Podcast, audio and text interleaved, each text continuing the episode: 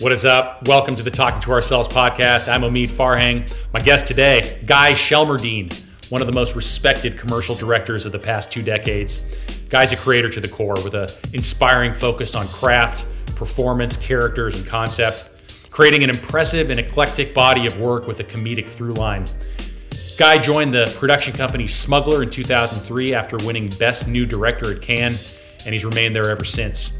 He has helmed award winning spots for clients such as Mini Cooper, IKEA, Virgin Mobile, Coke, Honda, Skittles, Volkswagen, Weetabix, and Barclays Bank.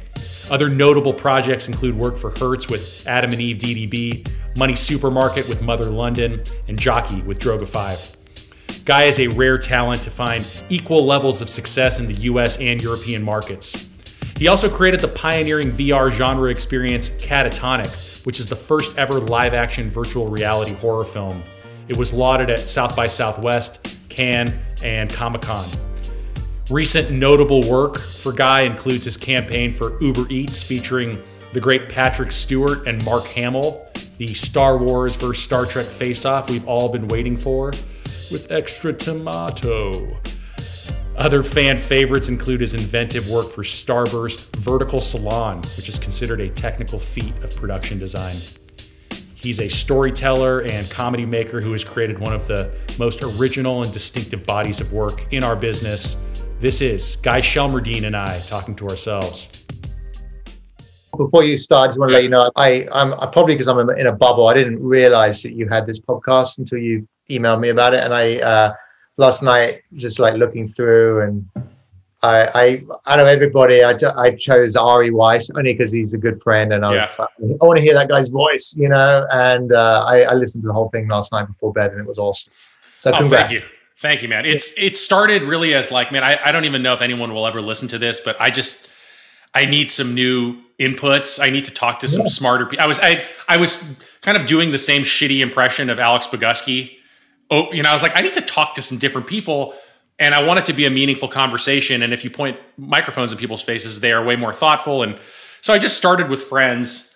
And in the early going, I would include Ari in this. It was a little like the Chris Farley sketch on Saturday Night Live. Like, remember when you did the Skittles campaign? That was awesome. Yeah, yeah, you know? yeah, so I've, I've learned how to, you know, 47 or 48 ep- episodes, and I'm getting better at, you know, guiding conversations and extracting the right information. But the cool thing is you, you start with friends and then you go to strangers and those strangers you know you're, you're, we're the company we keep. So you go hey like these people have done it. And they'll go okay yeah. well i've never heard of you and i've never heard of this but if they do it if they've done it i'll do it too you know?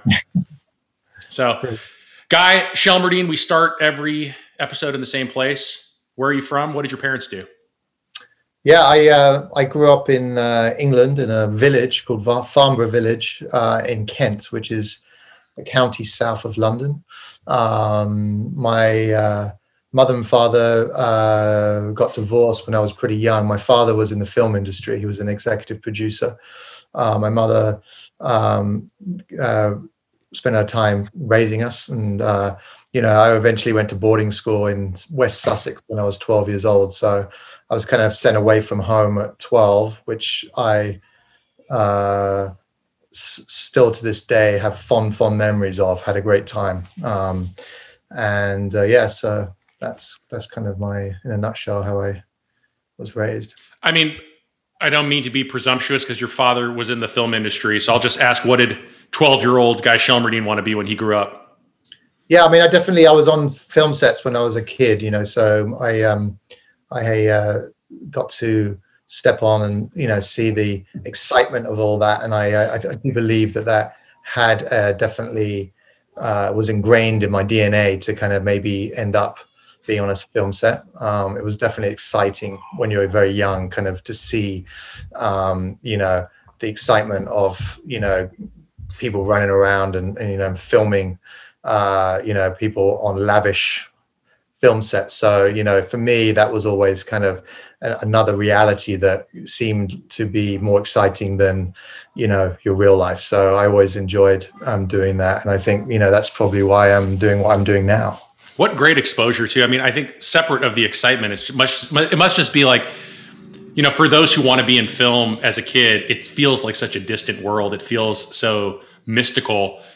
And meanwhile you're on sets and it's maybe just it's stripping back some of that mystique, and you go like, these are just people, and they're showing up to work, and that's the parking lot, and they drive normal cars, and when the director says cut, they have normal conversations, and so it just sort of instantly seems more attainable because you can, you know, you can you have this kind of tangible example to go off of.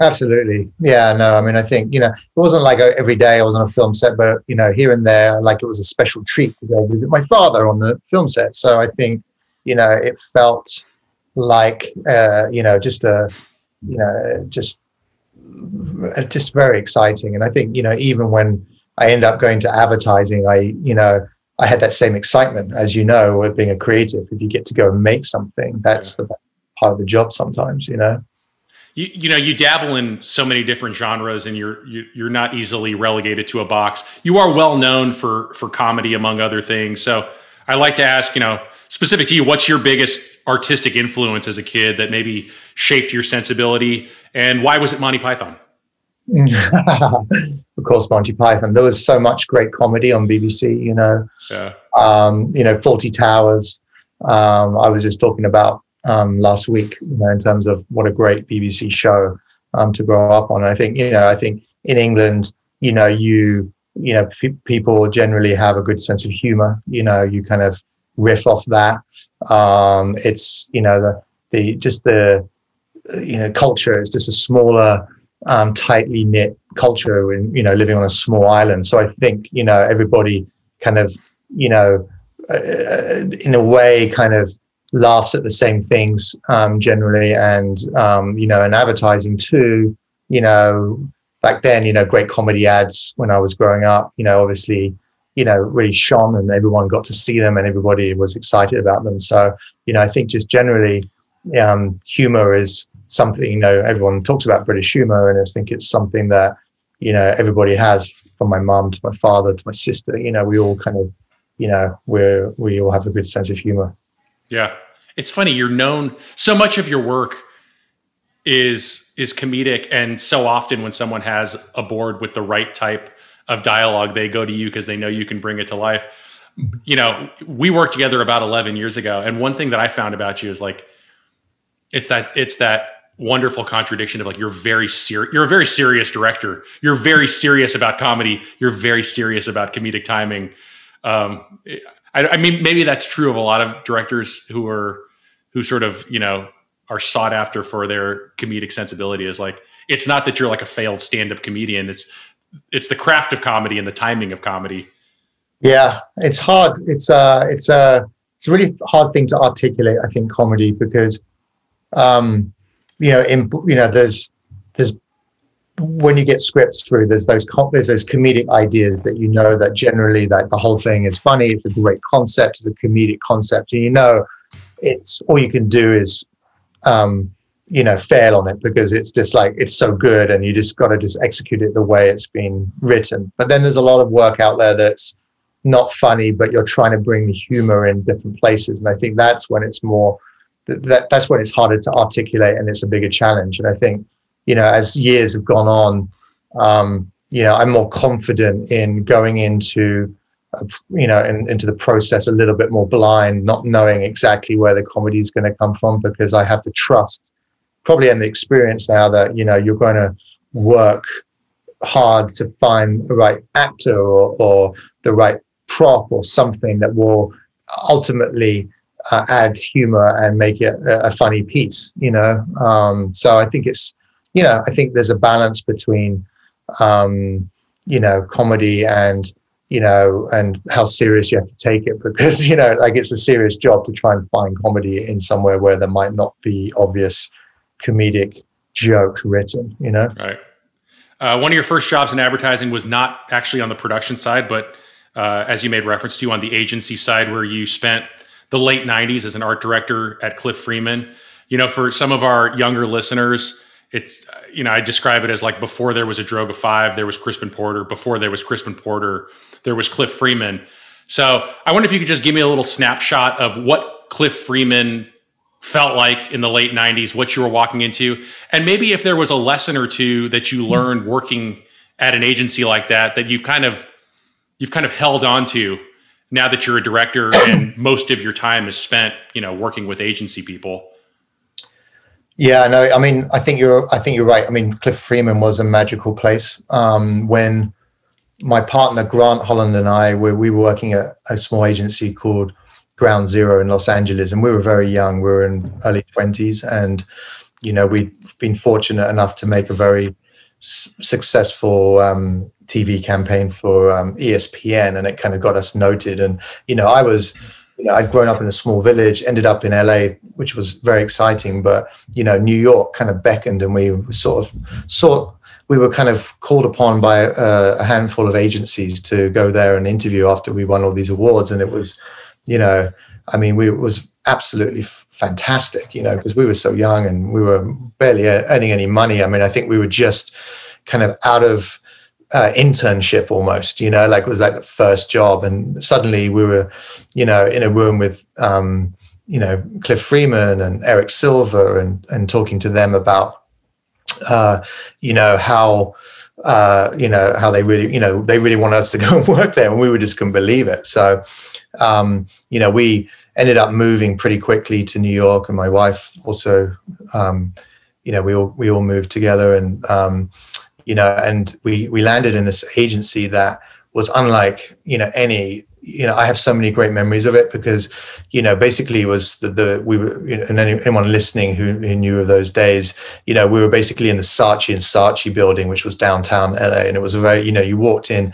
I remember walking into the lobby and there was this huge Frank Stella um, sculpture I mean I I mean, they're, I don't know if they're considered paintings or sculptures, but huge, I mean, like multi, multi million pound dollar, uh, you know, works of art just in the lobby. And, you know, Frank Stella was this huge influence on me when I was at art school and when I was at boarding school. And so to, to be walking past those every day was just amazing into this very serious building where, you know, it was Saatchi and Saatchi was very, very corporate. It was just the shit that, that couldn't make it into Charles Saatchi's museum. He's like, just put it in the, in the lobby. exactly. They just kicked it out there, and you know, there were, I don't know. There was at least a couple of them I remember, and uh, it was amazing. And so, you know, you we went, you know, just to go up into this very kind of stodgy corporate building up to Cliff Freeman's floor, and then you'd walk out, and you know, there was this lobby that um, that everyone will remember, where you would walk down, and there was just these awards just littered along the sides that weren't even there was no shelves built for them there was just hundreds of awards either side and you'd walk all the way down and you know and then cliff had this incredible office in the corner and you know the whole um uh, the conference rooms there was just many a story because cliff's um, wife had designed these conference rooms in the style of um, Frank Lloyd Wright, and they were they were incredibly expensive and very serious. And everything around you, the surroundings were um, just so stoic and you know built to last a thousand years you know and um, but yet um, the individuals in the building were uh, the, the sickest most twisted minds that i've ever met in my life you know and just um, so many of them i still keep in touch with. I, in my last past my uh, the job I just directed was with um, William Gelner, who was um, a senior copywriter, creative director there that I worked with, um, and you know all these these people that were all very senior. These creatives. Um, Cliff had this amazing um, ability, and and you know he he liked collecting things, and you know in a way he collected us you know everything i'm saying is is is stuff we all talked about but he collected us as these creatives and we were expensive creatives and the best out there you know not to sound arrogant but i think what we were like very fortunate to be there and we all felt like we you know and i never i've never worked so hard in my life. Um you know i think we my partner and i we came in and we we needed to prove ourselves. And you know we would meet in the office at five in the morning and just work. So we'd get like four hours in before anyone even showed up and we'd work weekends. And you know this is obviously in the good old days before you have children and commitments. Um, but you know, we worked really hard and we achieved a lot in a in a short amount of time. But there was a lot to go around. There was a lot of work. Um, it was a very you know it was just a time that can never be repeated. Um, where every where clients took risks, where TV ruled um, pre you know internet was relatively new but you know it wasn't all about social and and and, and you know uh, immersive experiences it was about TV. Good TV ad ads really sold the product, and everything was built around um, how funny an ad was. So we would create jokes basically, and you know, I think um, uh, Eric Silver, who you know was a mentor, and you know, still you know, I'm thankful to this day of what he, you know, helped me get to do. Um, he you know, would have us just write jokes. So we would write jokes all day long. So it would be just like, here's the brand, say uh, Coca Cola or Mike's Hard Lemonade or whatever. And it would be like, all right, write gags. So we would just write gags and sort of come up with a loose premise. And then when we got that premise, if it was something that he was interested in, we would write more jokes and more jokes. And I think a lot of writers and a lot of creatives that came from Eric's influence still use that technique to this day because you know it's something that Eric I think developed when he was working on um, uh, I think David Letterman or something like that. You know when he was there, and and and it's a really good way of bringing out the comedy. And I think any joke writer, any comedian, any stand-up comedian, you know. It's like, yeah, you can have funny bones, but you also need to push to the limits to you know better yourself to write jokes that are beyond that anything that have been written before and to be fresh because so much has already been done. So you just have to work really hard at it you know? Um, and so you know that time was really precious. Uh, it definitely influenced me to this day in terms of what i've learned. Um, and there's a lot i took away from it. And and you know i think um, you know how how comedy really works how um, pacing, how jokes work in a 30 second ad, I think is, you know, what one of the, the, the main things I probably took away from that. When you come from a place like that and they teach, that's the place that teaches you the work ethic that you carry on the rest of your career with, you, you must have an extra allergic reaction when some agency sends you a board that is just uninspired or feels like a first idea or feels like a good idea, but like no one really spent the time to love it uh, or to craft it. You like everybody says they work hard, and the truth is some people work hard and some people don't, even though everyone says they do. When agencies send you that stuff, you don't you don't tell them that, but do you have like an extra like you you guys aren't fucking working hard over there? Yeah. Um, well, yeah, it's hard for me to think that. I mean, look, I've had, I think over the almost 20 years that I've been directing um, and not being agency side, you know, I've had lots of ups and downs with you know how to approach projects you know um, that gets sent to me. I think you know originally when i started directing and i was directing uh, in a in a in a team called happy you know we would get sent boards and i think my instinct was to always try and make them better and like you know i mean obviously as a director you always want to make things better but i would you know i think i overly rewrote things and you know you know i didn't take into account that you know these you know creatives and uh, you know and agencies spend a lot of time getting to a certain place um, and i think as time's gone on you know clients get harder and harder you know to work with you know timelines are smaller you know and you know i tend to you know i have a I, I think i look at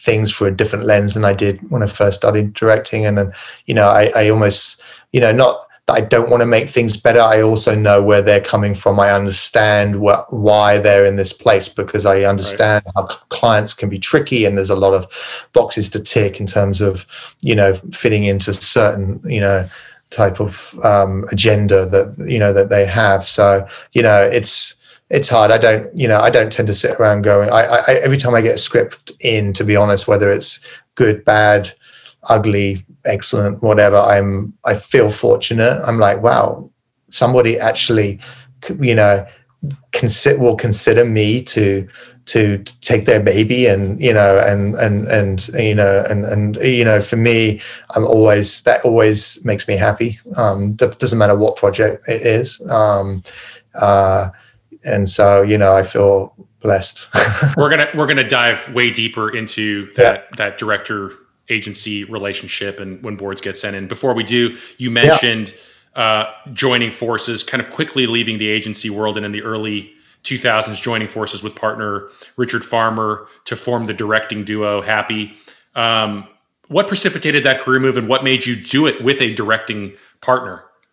Yeah, that's a great question. I think when I, you know, when when in the early uh, agency days of of Cliff Freeman, uh, I you know I was fortunate enough to work with a lot of great directors, and I knew I wanted to be a director. I didn't I didn't want to go on and be a creative director or an ECD as much as I respected that, and that could have been an option. Um, I I wanted to be a director, and I think um, you know I was heavily uh, influenced by uh, the guys at Tractor. You know, they were very they were very um, influential in terms of like you know helping me um, get my directing career going, and and you know I saw how they worked within a team. And to, the, to this day they are the most successful team out there because you know and i don't know how they do it because you know when you have uh, and you know probably most people that are listening to this podcast have had had um, run-ins with them or worked with them in some capacity. But you know they you know they're very when I worked with them a few times, you know, I just I, I, just thought it was a great way of working. I thought it was a great dynamic to have more than one person um, behind, you know, making decisions and you know, and it's a tough job being a director. And I think when I started wanting to take it seriously in terms of being a director, you know, I had a, uh, you know, I wasn't only Richard, there was an editor, Lucas um, Spalding, and uh, and also production designer, uh, Tom Wales, of you know, who are all friends of mine and from different circles of life, you know, and I, you know, we had, you know, we had this idea, happy, and you know, the four of us kind of joined forces to have, you know, we all brought something different to the table, and we thought, oh well, you know, we could do this, and um, very quickly we realized that um, that wasn't going to work because you know we you know I'd made a couple of spec commercials um, and you know we were fortunate to win a uh, Cannes, the Young Directors, and all that, and got signed with Smuggler and and um, you know Arden Sutherland Dodd in the UK, which was a, a, production company who helped get us started. And you know quickly we realized that actually four is four people is not going to work. So then it became Richard and I because we originally had come up with the the idea of Happy together, and um, you know so we went off and you know did that for a few years, and it was really fun and exciting. And you know Richard to this day is a good friend, and he's you know we had a lot of fun doing that. Um, you know, and I think to sort of answer your question, you know, I think look, I feel I feel like when the the thing about tractor that I liked was that it was a brand, and um, you know, I didn't. I don't know. I just I don't I don't think I had the confidence in myself to want to promote Guy Shelmerdine as a brand. You know, so I liked this idea of you know, especially because we were young and we didn't really have much work other than some great creative work that we'd done at Cliff Freeman and stuff, you know. So I liked the idea of promoting a, a name versus my own name, um, and so we had a lot of fun, you know, with Happy as a you know an entity and pushing that as a brand, and um, that was great. And um, you know, and then obviously you know I ended up going solo a few years later, but it was it was fun back then, and, and probably you know that's the main reason. I just didn't want to promote myself. I mean, having partners is amazing, and when you find that person that you're simpatico with, but you know, with the with very few exceptions, you know, Tractor in the advertising industry, the Coen brothers in the filmmaking industry. Yeah. There's a reason you don't see it that much, which is just because you're partners, it doesn't mean you get to charge double. So, as much as you like that guy, do you like him enough to split the proceeds 50 50? I mean, I have to think that's a big part of it as well. Well, you know, it's funny. I have to say, um, there was a no names, but there's a directing team that I uh, ran into um, the other day, and I was like, okay, and they were young, and they just, I was, I felt like I was looking in the mirror like 20 years ago, and I'm like, okay, guys, enjoy this. You two, right. you know, you're gonna. This is what's going to happen, and I just laid it out very frankly, and uh, and I was like, you know, you guys are going to do really well. You're going to travel around the world. You're going to have a party. You're going to have a lot of fun. And then you're going to realize one of you is probably going to want to have a baby or something that's going to change it. You know? And then you're going to realize that it's actually a job for one person and uh, you're going to split up and do your own thing. And so I gave them this whole like rundown. I think they were just like, what who the fuck is that? Yeah. you, you know? met the high school couple that's like, we're going to get married and have a slice. Like, no, you're both actually going to meet a lot of amazing people in your life. In high school, you'll look back on fondly, but there's a lot of life ahead of you that yeah. you don't know about yet. Um, yeah. You know, just to be a, a working director in our industry, much less a sought after director like yourself, is a feat. It's just so competitive. when it comes to agency creatives transitioning to be directors, you know, many have tried, far less have succeeded. I'm sure agency creatives who attempt that transition come to you for advice all the time. What advice do you give them, if any?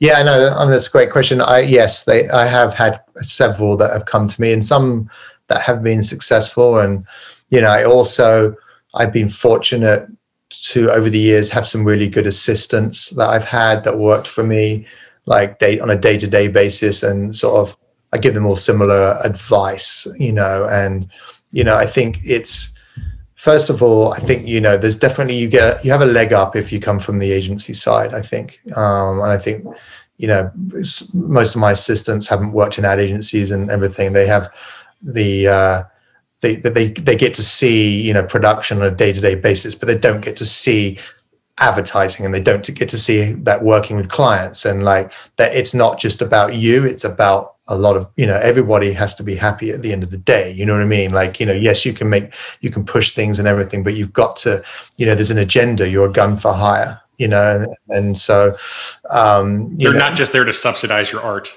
No exactly. It's you know it you can it is creative but you've got to you know you're there to you know sell product and uh, you know and i think that i've never frowned upon that. I've always enjoyed that you know and so i think when agency creatives come to me you know i i generally you know encourage them because i think that you know i feel like you know if they if you have that passion to do it um you know if you have that passion to do it you know anything's possible. Um, and I think if you've been in the industry and you have the contacts, um, you know, where you've you've built trust with other creatives that will be the ones that eventually will give you jobs, you know, that's a really a good really a good thing.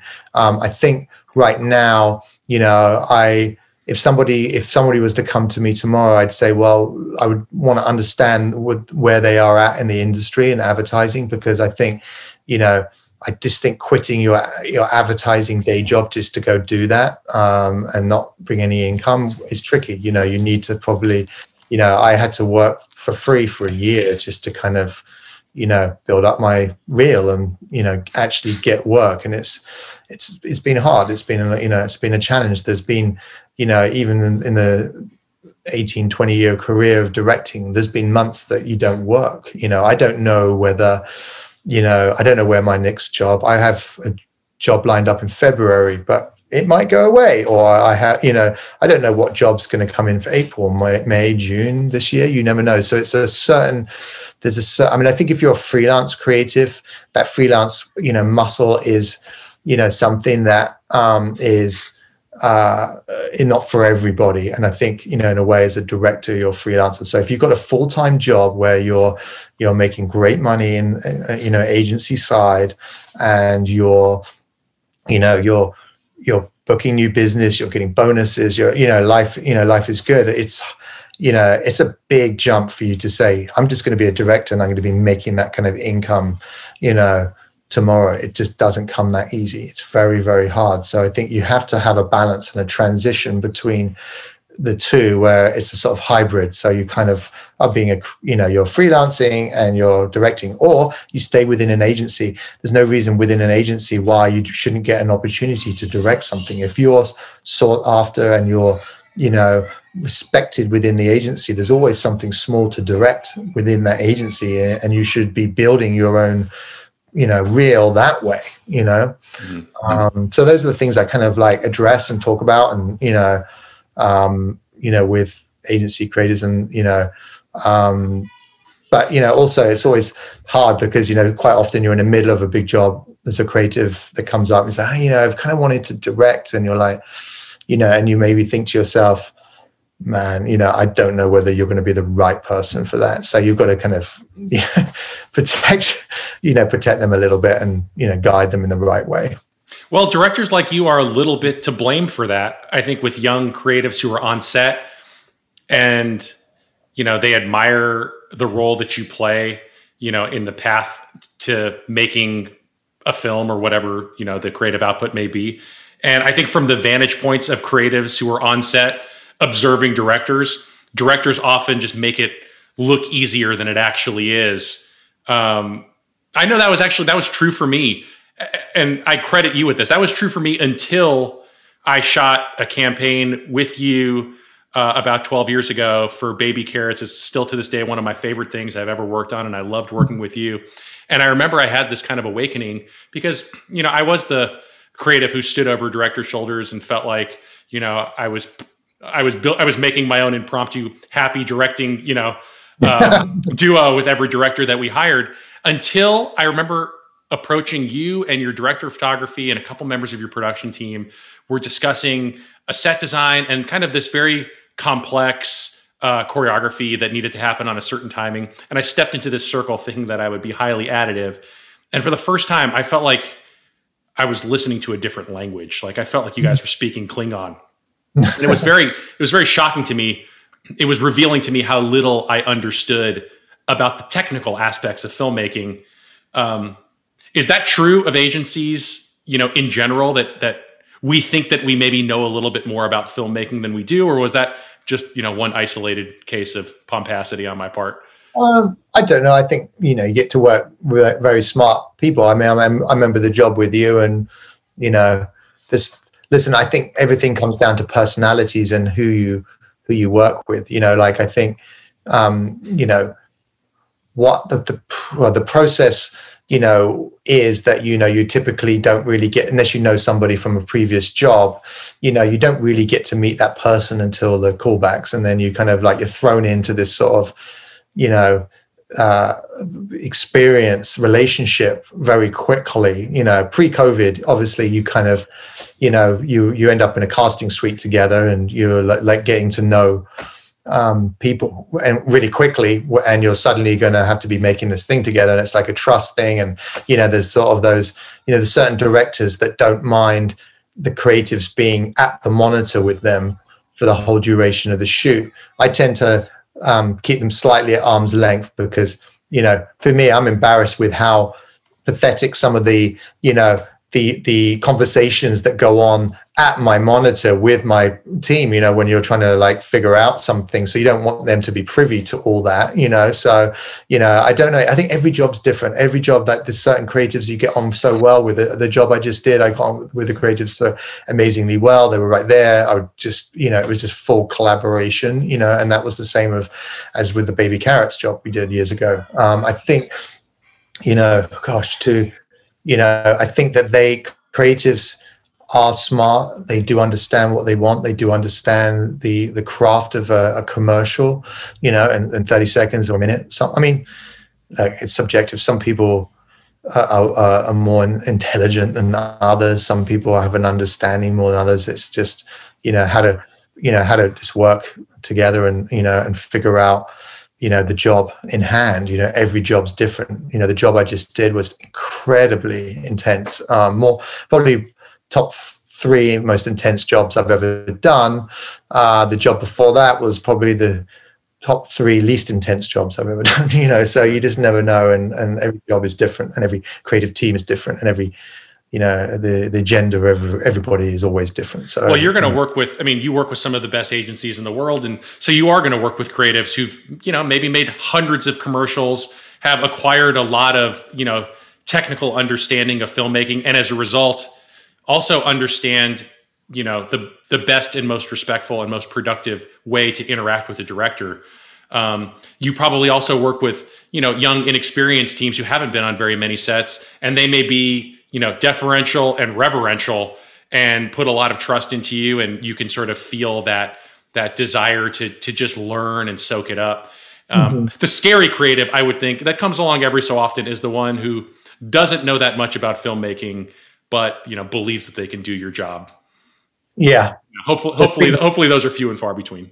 There's been a few, um, and the, you know, there's been a few people that I would say I've probably blacklisted you know, like I will never want to see them again, um, purely because of uh, and and also I think it's a personality um, thing as well. This not getting on, but generally, um, yeah, generally people, you know, people are, are good and God, I mean, every job's so different because I always go in, you know, and the years of experience, you know, you kind of go, I always go in with, you know, a, a, you know, this need and want to fully collaborate and fully, you know, want to kind of um, participate with them, the agency and the client in terms of like keeping them very much in the loop of what's going on. And that comes from, you know, years of sort of, you know, maybe being disingenuous at times or, you know, um, trying to be sneaky. And like after years of, of, um,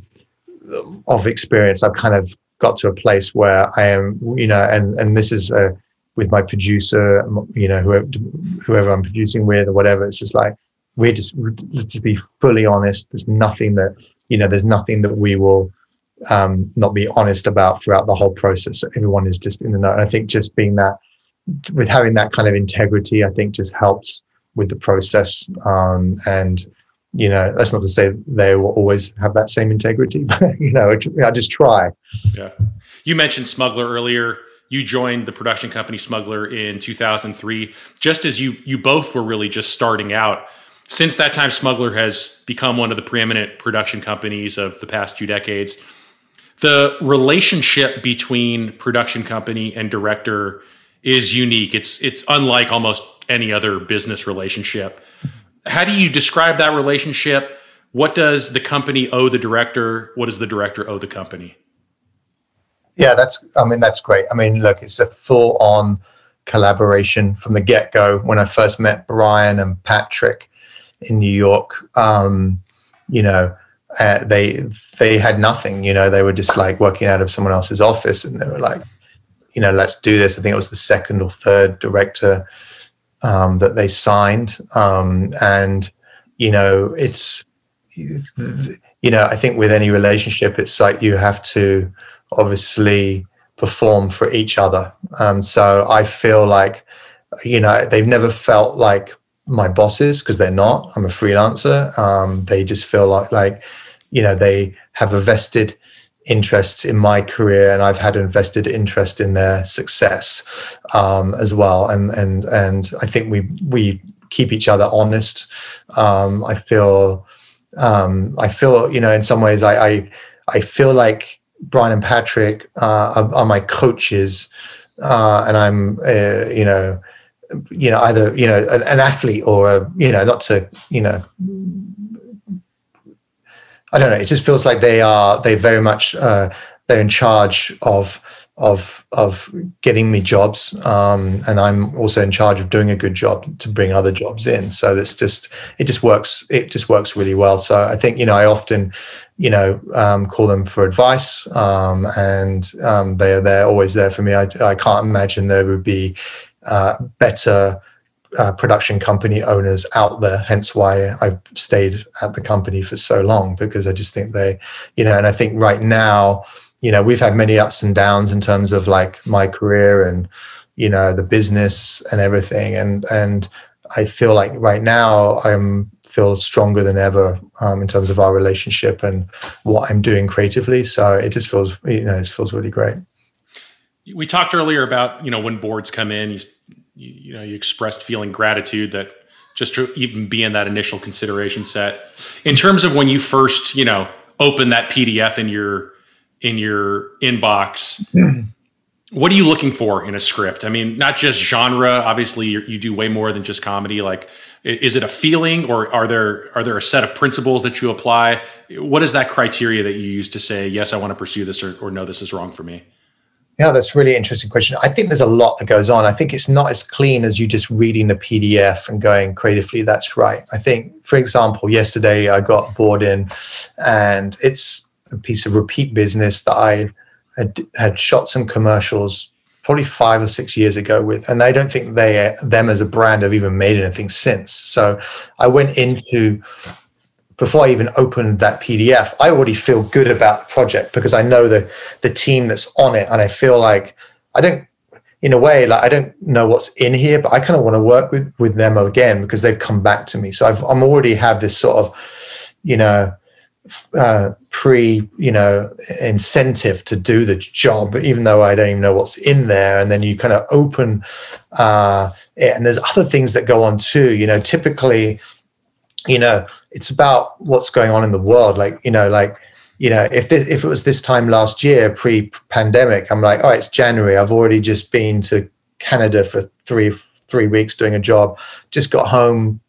You know, is it a travel job? Do I need? Do you know what I mean? Like, there's there's a lot of things that you weigh up going into reading something. Do I want to travel internationally right now for that? Do I, you know, do I want to only do a one day shoot? Do I, you know, there's so there's a lot of things that kind of you weigh up before you even look at a job. And then you read it and you're like, all right, this is cool. There's stuff in here. You know, I'm always looking to how to make it better, how to, you know, what I will bring to it. I mean, I I feel like I have this um I think mostly I'm always trying to like do what everyone else is not doing, you know, in a way. Like I'm kind of um I, sorry, I mean, I always try to do, uh, try not to do, yeah, what everyone else is kind of doing in terms of the American kind of uh, commercial market. You know, when so when I see something, it always it makes me sick to my stomach if I have to execute another American kind of commercial, which is, you know, bland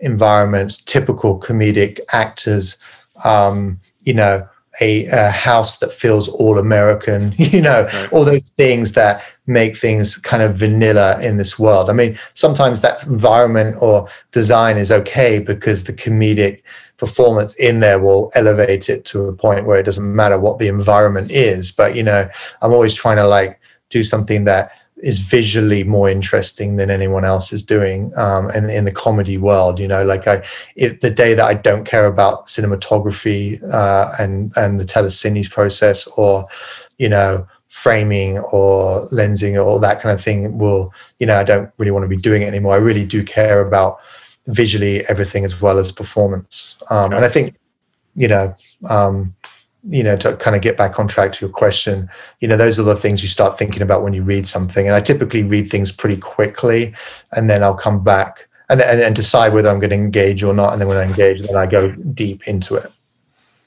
I mean, you've been at this for 20 years now. Do you ever open a board and love the script or the idea and then immediately think to yourself, like, shit, I don't know how to do this? Not that you can't figure it out, but are you ever confronted with that specific fear of i'm not sure how i would pull this off or by now do you pretty much know how to pull off everything right away? Um, i think it's more like i don't know how to pull this off with how many things they want to shoot in such few days. I think it's more comes down to that kind of thing. I don't i think anything you know fortunately you know as we know like directors we just surround ourselves with great people and everyone you know affects you know my effects guy you know uh, or my production guy we can figure out you know how to do anything. But it's like it's it's more like if there's things working against the project um, which will make it undoable and that's normally comes down to money and time you know that's when you know then then you that's when i get nervous and that's when i kind of you know start thinking twice about whether i should take something like that on which happened actually yesterday on another project you know right. um, before agencies hire any director, they often ask multiple directors to write a treatment. And this process has remained pretty unchanged for decades. I know from my side on the on the agency side, it feels like a flawed process because, you know, I may look at three treatments and director X's treatment is perfect and this is the right person, but director Y had this one interesting thought. You know, is that interesting thought the the intellectual property of director Y, or is it you know is it unethical for me to to you know even if it gets into my subconscious to bring that sensibility of that one small detail into director X's treatment as we go off into production. And it feels like it's almost an impossible thing to avoid even you know even if you if you have respect for that person's ideas that they submitted in that treatment. So i just wonder from your end i'm sure you know you've probably seen a spot for that, that you didn't win and maybe it's like man that that either that feels way different than the way that my that my treatment proposed and i'm glad they went that way you know they went with the right person. But i wonder if ever you look at a spot that you didn't get and you go and that feels a lot like you know the the the you know the fulcrum of my idea at the center of that thing. Does it feel like a flawed process to you i guess is the is the 30000 foot question? Um i feel like you know the you know it's funny because when i when i was a creative you know we would i remember one of my last few projects, you know, I kept all the treatments from that project from you know big name directors that were pitching on it, and you know they were all just like one written one written page, you know, you know, and that was it. Maybe somebody wrote a page and a half. I think someone may have sent a video reference, and so you, you know, and I think that going, you know, when I started directing, you know, I was very aware of, you know, how to you know you you you had to really prove yourself right? You had to kind of you know be better than the rest because you were bidding against people that were way more established. So you would you would you'd want to go the extra mile. Thus you know you would put more into the treatment add visuals you know you knew you know how to put together you know a kind of almost publication of that treatment you know and put that in. So i think you know i'm you know as much to blame uh, in terms of the process in terms of like how extensive these treatments have gotten uh, as as the agencies i think. But you know you have to still have to you know you want to be the one that shines you know? And you know in terms of um you know seeing things in a treatment that agency sees. Look i think that agencies have conversations with multiple directors. They there's lots of things. I, I, often when i come up with an idea i don't think oh my god this is i'm the only one that thought of this. I i just assume that the agency have already thought of that and killed it or maybe not you know like because you know i know what goes on in the intensity in terms of a duo writer and art director coming up with ideas. So you know i'm never I, i'm not that precious to be honest. I think there was one time where quite obviously um, and maybe twice this has happened where an agency actually called in my reel to or called in to look at a specific commercial and then they made a very similar commercial in terms of technique and didn't ask me to do it. Um, and you know that probably bent me out of shape a bit but not enough to kind of have a conversation or call them you just like you know i feel very fortunate to you know I, am sure I've done it. I'm sure like an agency's asked me to do something that maybe another director did. I didn't, I wasn't aware of it. I did it. And maybe that director's like, why did you know, I, you know, who knows? Um, but yeah, I think we're, we're generally, I'm just like, let's, you know, I'm, I'm just fortunate to be doing what I'm doing. And, um, you know, I'm, I'm working and I'm happy and, you know, that's good. Good I think enough. you take great pride in being a, a craftsman and, and I got to witness, you know your your level of craft um, up close. Let's talk about craft versus budget a little bit. You know, um, it's it's incre- you, you know it's increasingly difficult to to be a craftsman as clients expect faster and cheaper productions. When you see a job that you want to do and you see you know tremendous potential in, but you can kind of identify immediately that there's not proper budget to do it do it the way that you feel like is befitting of the concept. How do you prioritize what can and cannot be sacrificed to make it great while staying within a budget? Yeah, I mean that's a good question. I think you know experience shows that you know you can create quite a lot with very little. You know, um, but if there's a script that has things that just make it undoable in terms of how many locations or you know special effects. I think those are the kind of projects that fall flat and um, feel undercrafted when if they don't have enough money. You know i think if, there's a concept that's very simple you can always pull it off in a great way with the right level of craft. Um, so yeah i mean i think with budget you know i'm i, I do do like numbers and i do like understanding what the budget is. I'm not one of those directors that you know is just oblivious to to what things cost. I I hate waste. Um, I hate that um, money gets wasted on things that are not um, on screen. Um, you know, I think I like to pride myself on you know making the right choices. Um, you know to you know to bring to to elevate things you know in the right way with with very little um, and i think that's a craft in itself and i think it's fun it's fun to do that. You know i think it's also the english way in england when we make a commercial you know and the you know the the, the everything when the, the, the casting director sends you uh, talent for for one role they may send you eight or nine actors. You know they don't send you 120 you know like and you know when you have a rack of clothing that you're that you've spoken about to your wardrobe stylist and they bring they bring clothes for an actor. They don't in england they bring you maybe two or three outfits but they're all amazing you know? In america it's like you know? There's there's 20 different outfits you know? Like so there's you know i think i liked i like people i think less is more and just sort of I prefer I would prefer anyone within you know my team to be more selective about what they bring and be more thoughtful versus just quantity. And I think you know that's all those kind of decision make, decisions and you know um, help craft things in a simpler way. And also like yeah, good. No, go. I'm just I'm glad you brought up the the casting process. That to me feels extremely flawed and wasteful and uh, you know, anyone, anytime I've ever met anyone who said they want to like you know move to LA and try to be an actor, I I wish that before they would make that decision, that we could just live stream for them just what goes into a commercial casting. You know, at least in the U.S., I can't speak for the U.K. and just see how many people are competing against each other for you know one line about saving 15% on your car insurance it's just like it's such a long day and all of these people have an ambition to get the job. And if you see 150 people, 125 may be eliminated before they even open their mouth, not because they did anything wrong, but because you're looking for something really specific.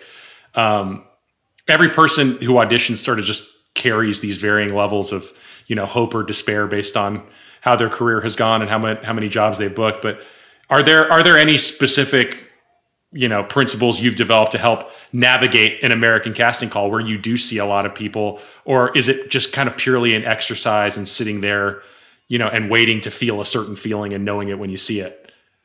Yeah, I think it's I think it's a combination. To be honest, it depends on the, what the role is. I think, you know, I think with all elements of the process, there's, you know, you know, from writing the treatments to castings. Let's take casting specifically. Um, you know, there is these actors that come in and yes a lot of them you just they're not right not funny not you know um, but then there's a, there's sort of core people that you kind of call back. And there's like like i just worked with an actor the other day that I, I probably called back loads of times over the years and it was like the first time i worked with them and they were great. And I, i'm like you're now on my way you know what i mean? Like there's actors that i've worked with three or four times with in the same year because I just know that they're going to deliver and they come in and they, you know, um, um, so you know, it's you know, it's it's all about um, you know, it's all about just building these relationships with people that you kind of trust and know and and, and just having the experience of being doing many many casting sessions that you know have uh, over the years that kind of you know so that you can actually find people new people but also look at people that you've had you know that you've seen before and and and and know that they'll do a good job. So it's like it's a balance there. Well i mean and, and part of being a successful director is being able to establish trust with your actors obviously commercial productions are much shorter than tv or film shoots which means you just have way less time to build that relationship um, how do you how do you with new actors you've never worked with before? How do you accelerate that connection to build trust so that you can get the best performance out of them? That's a good question. I think the um, yeah, I mean, I tend to like to talk to, to the actors before, like we have the callback, we pick them. I like to talk to them before. Um, typically, it's on the fitting day when we're doing the fitting, and it all depends on what the role is. You know, if it's just someone playing a dad drinking a cup of coffee in a kitchen, you know, and it, you know, there's not much to the role. It's like you don't really need like a lot of, you know, input. Um, I've been fortunate um, in in the over the last year or so to be kind of doing a few more like jobs with celebrities and good actors, and and the job I just did was with that, and I, you know, and, and these this talent that are you know movie actors or you know or or TV actors or whatever they they they they want to have those conversations prior. They want to have they want to understand what the role is. And it is there's a whole different level of craft and an experience that I'm having with these kind of jobs where you know it's actually um, good because I feel like I'm growing more as a director and, and, and working harder because you just can't you know show up to set unprepared um, uh, with exactly what you're trying to articulate in a moment with uh, you know a, you know a, a, an actor that's had like years more experience with you on the big screen you know? So um, you know it's a, it's a, it's fun. Whereas typically with commercial actors you know I'm unfortunately as as great as they are it's they they are a bit more disposable and you kind of you know you don't necessarily need as much out of them because it's just like maybe a quick moment or quick gag or something right. you know well, you made reference to celebrities. I mean, people would recognize so much of your work, but most recently, you directed uh, the Uber Eats spot with Mark Hamill and Patrick Stewart. Uh, tell me a little bit about how that project came to fruition and just the feeling on set of having these two bona fide cultural icons playing off each other in a really funny, really weird way. Yeah. Uh, I mean, the project came in um, for this great uh, Stu and John, uh, the great creative team that I've actually, actually worked with before, and they they sent it to me. And like when I remember seeing the scripts, I'm like, they had these very kind of lofty ideas of who they wanted as talent. Mark Hamill and Patrick Stewart, and I was just like, yeah, great. You know what I mean? Like I was just like, there's no way they'll get them, but yes, they did somehow, um, brilliantly um, done. You know, uh, and um, yeah, that the job was, you know, middle of the pandemic, which we still are. Um, so there was, you know, obviously a lot of safety protocols in place um, with that kind of level and bringing those two together. They'd never been together before. And I was, I cherish that fact that I was part of that process of two great actors who, you know, I had to have several conversations with um, conference calls um, prior,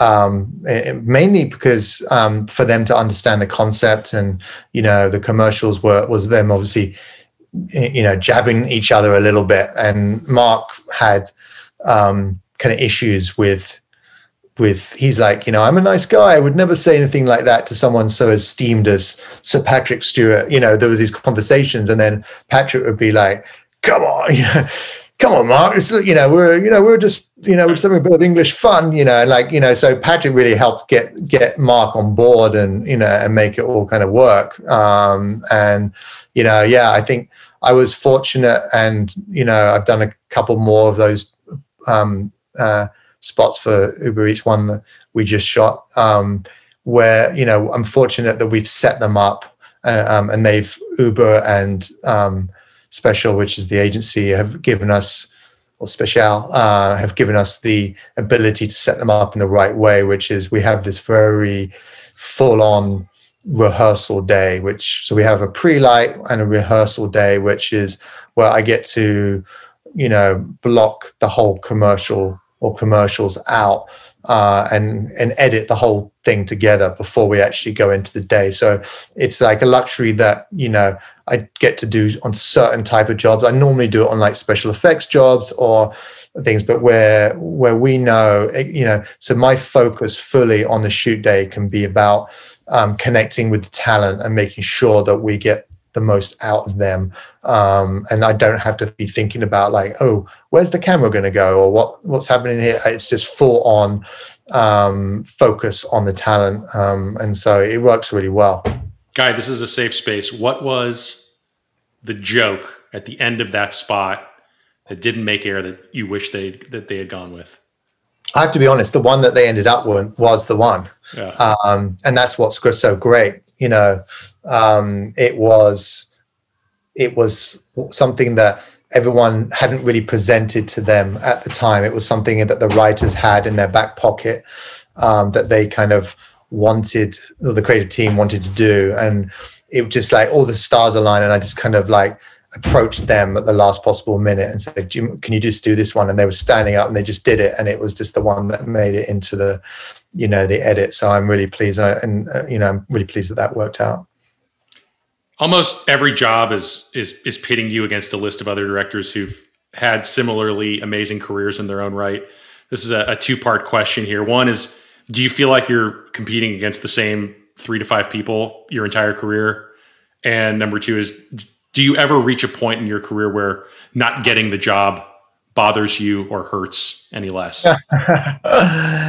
Uh, yeah, I mean, I think um, look, I think you go in phases on who you bid against. You know, like it's weird. It's like sometimes you're like three jobs in a row. I'm bidding against this director. You know, and then then somebody else. You know, I think in the comedy world, there's certain people that you kind of bid against, and like yeah. certainly the people that I admire and uh, and and you know rate uh, kind of I'm always excited to be bidding against them. I think it makes you, you know, ups your game. Um, and you know, also like in the US, I might be bidding against a certain type of director, whereas in the UK, I'll be bidding against different type of director. You know, so I think it's all, you know, all depends. Um, it doesn't. Oh, just hey, my son Jude. Do you think your Do you think your father is a very good director or merely a, an adequate director? A really good director. Really good. What were we saying? So the other part of it was, uh, you know, artistic people have delicate egos, whether we like it or not. Uh, does not getting the job oh ever, yeah ever hurt any less? Um. Oh, I, you know, I feel I feel like I've managed to to. I, I think there were yes, there's certain jobs you work so hard to get and then you don't get them, and then you can be the you can be upset about it, but it doesn't last long. You know what I mean? Like it's just like next morning, boom, moving on. You know, it's not. You know, I'd say it. You know, sometimes you just know in your gut if you're going to get the job or not. You know, you know, like I, I, and typically I think I do. I, I know if it's going to go my way or not. There's been times where I don't think it's going to go my way, and it does. You know, there's you it's so unpredictable. You know, it's like you just never know. Um, and then when you, I think if it's, I own to be honest, I only get upset if it's if it was something creative that I really cared about. I don't. If it was like a big money job or something, and I don't get it, I'm never like you know, I'm just like, it wasn't meant to be, it's fine. But if it's something that you just creatively feel like it could have elevated you or made you better, be great for the reel or be great, you know, then then it's upsetting, you know, but it doesn't it doesn't last long. Uh, one more before we, we wrap up here. You created oh, yeah. you created the first ever live action virtual reality horror film called Catatonic, which received pretty nice acclaim. Um, having had that experience, are you any more or less bullish on virtual reality films as something that audiences will broadly embrace in the future? Um, good question. Um, yeah, I mean, I had a three-year kind of, you know, relationship with VR where I made a few films. Um, it was very, very exciting to be on the cutting edge of um, that technology and be creating in a different way. Um, and I wouldn't, you know, I just love that I had that that experience. Um, and I, but I don't feel like uh, I feel like I've come back into advertising. Not that I left advertising, but I feel like part of my focus was on the VR for those years. And you know, I, I feel like I've come back into advertising more passionate about it than I ever have, um, because I think it's it's just um, simpler way of communicating. And you know, I think VR there was so much um, there was there's so much uh, emphasis on doing everything in CG because it was cheaper and easier and or interactive that you know for me that um, the live action was always going to lag behind a little bit because the quality was never there. Right. Will it be there at some point? Sure, um, but you know, I feel like I'm I'm sort of done with it. I, am sure there'll be a time I'll make another VR film, um, but uh, right now i'm just that is not my passion at all. And my passion is more in in commercials really. Yeah. We end every interview with the same three questions. Are you ready? Yes. Okay number one. Guy shelmerdine what is the word or phrase of advertising slash production jargon that just makes your skin crawl the most? Well I think beyond a word, it's just more the essence of clients wanting to, you know, just make everything so damn happy and clean and, you know, generic. Um, you know, and obviously the, the key word that gets under your skin is aspirational.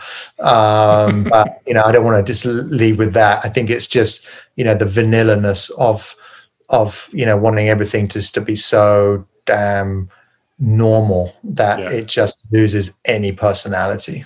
It's one of I think the great missteps in any creative endeavor is this um, this false belief that um, that to create something broad will attract a broad audience. Mm-hmm. You know, it's like actually specific things attract broad audiences. Dave Chappelle is a broadly beloved comedian who's talking about very specific experiences. The Sopranos is about a very specific experience. Like everything that we love. In fact, the more you love it, you may find the more specific it is, and the more it attracts this really broad audience. And yet, for some reason, we we easily forget that lesson uh, when we try to apply it to advertising. And it's like, yeah, no, absolutely. Uh, question number two: What is the most messed up thing you've ever heard a client or creative director say in a pre-pro meeting?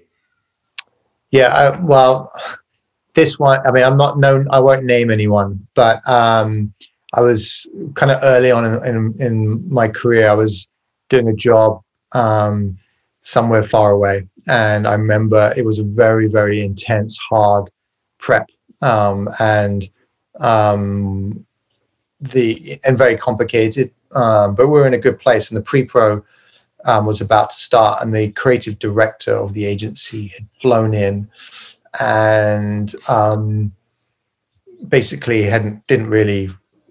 I, I don't even know if he'd seen the pre-pro book or knew anything that was going on. And he pulled me aside, and he said, um, and he was just absolutely, you know, so intense. And he was just like, um, he was just like, uh, I've just flown in from LA and and uh, you know we're losing clients all over the place and like this client is so important to us. And so in this meeting just do everything I say. And I was just like you know and that's how I went into this pre-pro meeting like from this guy who I had not met who had nothing to do with the process was basically telling me that I couldn't communicate anything that I wanted to about this project and I had to do anything that he wanted me to do. And I, I felt you know as you can imagine, you just feel it was pretty uh, demoralizing, and you know, you know, it was just not the way to kind of inspire, you know, a director or or, or anyone during the process. So that was probably the worst experience I've had. Do what I say. Um, yeah. How was the pre-pro, by the way? Did it end up fine, or, or did he have some very peculiar instructions for you? Yeah, I think I um I challenged him on doing everything he said. I was back then a lot more cocky and like I'm not going to do, you know, right. do what I say. Final question is called the one that got away. What was the best thing you were supposed to direct, or maybe you actually did direct that got killed in the 25th hour? Ooh. Yes. So that's a good, good question. I feel like I feel like there's one that got away when I was a creative. I don't know if that's it um, counts. Yeah. Uh, so my partner Grant Holland and I, we had this project when we were at Cliff Freeman. Um, and I mean, I think to this day, whenever we meet up, we talk about it. It was it was this concept called Four Legged Boy, and it was for I think it was for Finish Line or, or, or Nike. It was like this um, this spot, and we had this concept about this boy that had four legs, and um, it was we were just so passionate about it and great, and we, you know, back in that day, we we were lucky enough. We were talking to I think like Jonathan Glazer, you know, um, Frank Budgen, you know, that level of directors that wanted to um, do it. And I think it died because we didn't have enough money. But it was this this concept that we were just so excited about, and we, you know, and it didn't happen for one reason or another. And uh, yeah, to this day, I'm still like. I'm pretty bummed about it. I mean, there's been jobs, obviously, as a director that, I mean, there's a, there was a job I remember that I passed on because I didn't see anything in it. And I think maybe I was hungover when I looked at the script or something, you know, and uh, it went on to win like a Grand Prix. I think, you know, stuff like that happens, you know. But say it's not really, you know, it was meant, you know, I mean, who's to say I would have won the job anyway? I passed on it. Um, but it was, you know, there's stuff like that that happens, but it happens to everyone, I'm sure. Well, Guy, working with you many years ago was one of the really enjoyable and memorable experiences of my career. And it was amazing to catch back up with you today. And uh, I got a funny feeling you and I will do something good together in 2021. I hope so. Thank you so much. Pleasure to see you again. And uh, yeah, good luck with this. All right, man. See you soon. All right. Thank you to my man, Guy Shelmerdine. Thank you to all the listeners who continue to support this podcast. Man, you know I'm about to tell you the same shit I tell you at the end of every episode. If you are liking the pod, please share it with a colleague or friend, parent, uncle, aunt, grandparent who's just really into advertising or just, you know, watched Mad Men a few times. Anybody who's into pop culture is into this show. That's a goddamn fact. We'll be back to you in most likely mid February. And until we talk again, peace.